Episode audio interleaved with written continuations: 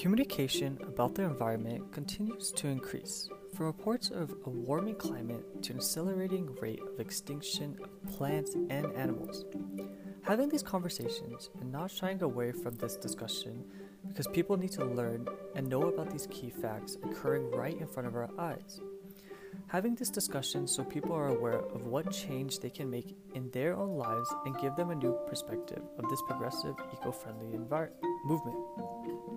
Whether it's carpooling to work, reducing paper bags, or changing your diet, these conversations are important for a sustainable future. We as humans need to stop threatening our life support system and start treating the earth and its resources with respect.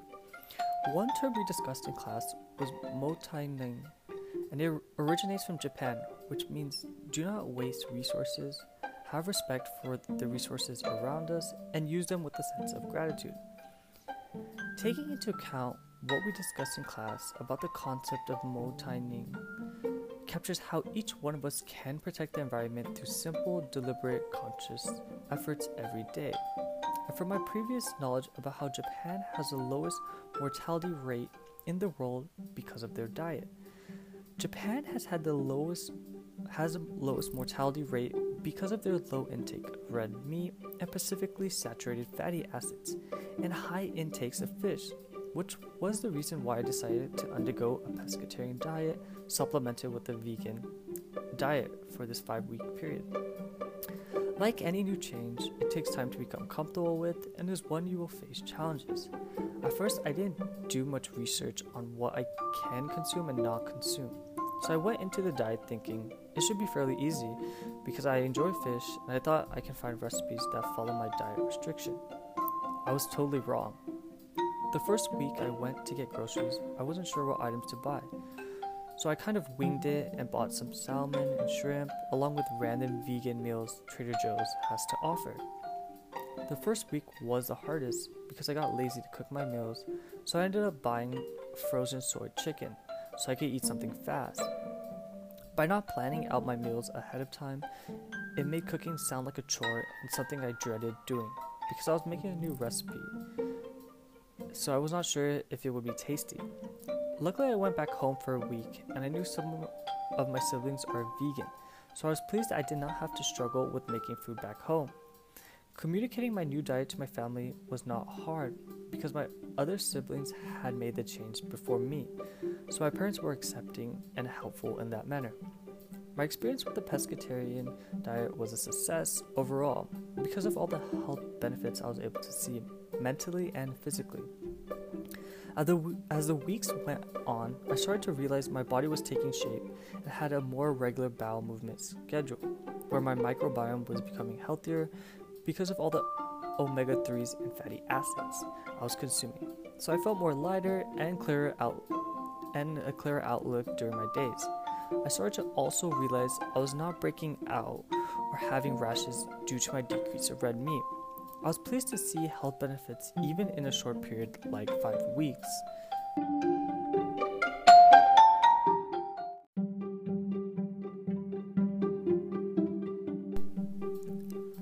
Like any new change, you must be able to communicate that change to members of your family and friends, even.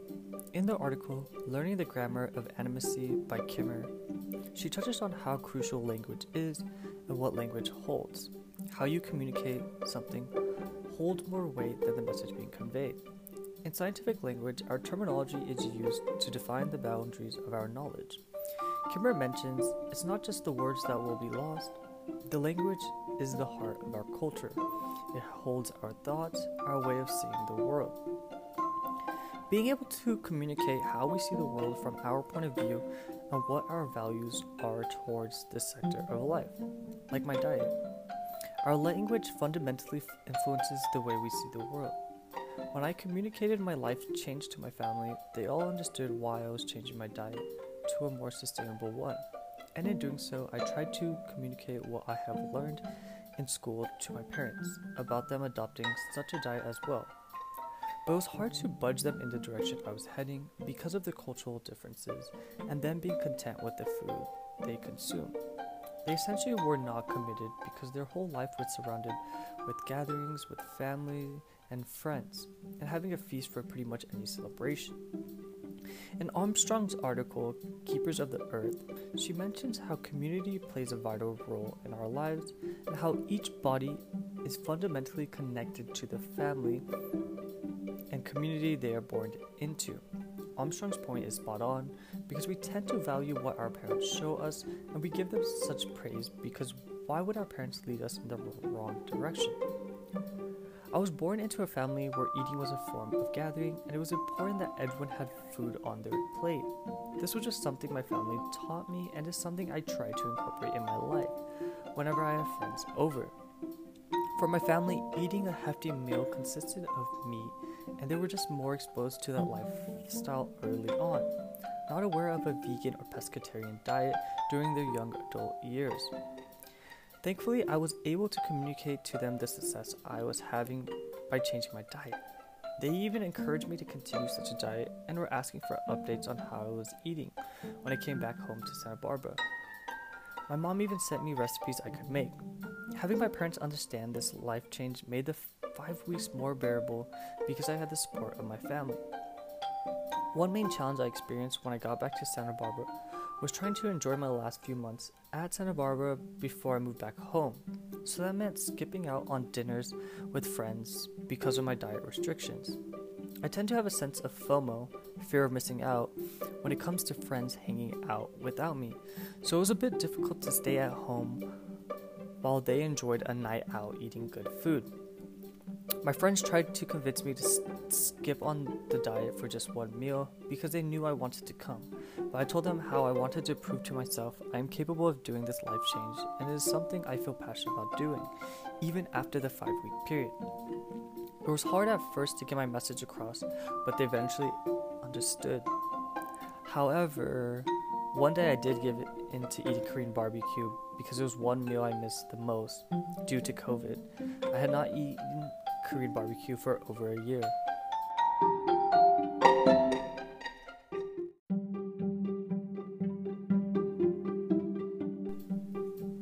As I began this five week journey, I thought I could undergo a complete vegan diet with the exception of only seafood. But I soon realized that such a diet was really hard because of how many different foods contain animal products.